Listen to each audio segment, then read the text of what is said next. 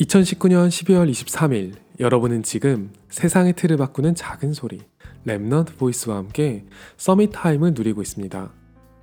초등학생 때는 교회에 다닌다고 하면 이미지가 나쁘지 않았거든요.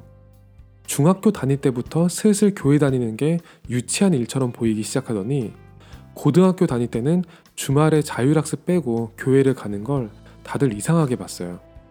아마 교회에서 시간을 보내는 게 시간 낭비처럼 느껴지는 그런 문화가 점점 심해진 것 같아요. 그런데 참 재밌어요. 사실 다른 게 어느 정도 잘 되면서 교회를 다니면 크게 뭐라고 하지 않는데 뭐가 조금이라도 안 되면 하나같이 교회에서 시간 많이 쓰지 말라고 교회부터 공격을 해요. 더 재밌는 건 막상 교회 밖에 있는 사람들은 그런 걸 신경도 쓰지 않는데 교회 안에 있는 사람들이 교회를 공격한다는 거죠.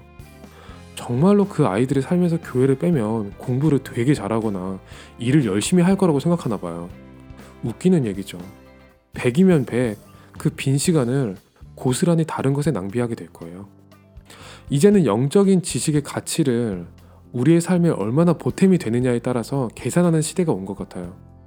겉으로 보이는 교회도 이미 무너지고 있고, 교회 안에서도 교회가 무너지는 시대가 왔어요. 말로는 쉽게 눈에 보이지 않는 영적인 것을 사모한다고 할 수 있지만 실제로는 다들 영적인 가치가 눈에 보이는 무언가로 바뀌어서 드러나기를 바라고 있거든요. 세상이 다 그래. 그렇게 얘기를 하죠. 저는 결단했어요. 열심히 한 결과가 사탄 심부름일 것 같으면 차라리 게으르고 말기로 했어요. 하나님께서는 절대적인 계획이 있을 때 제게 반드시 힘을 주시고 열심을 넘어서는 지혜를 주실 거니까요.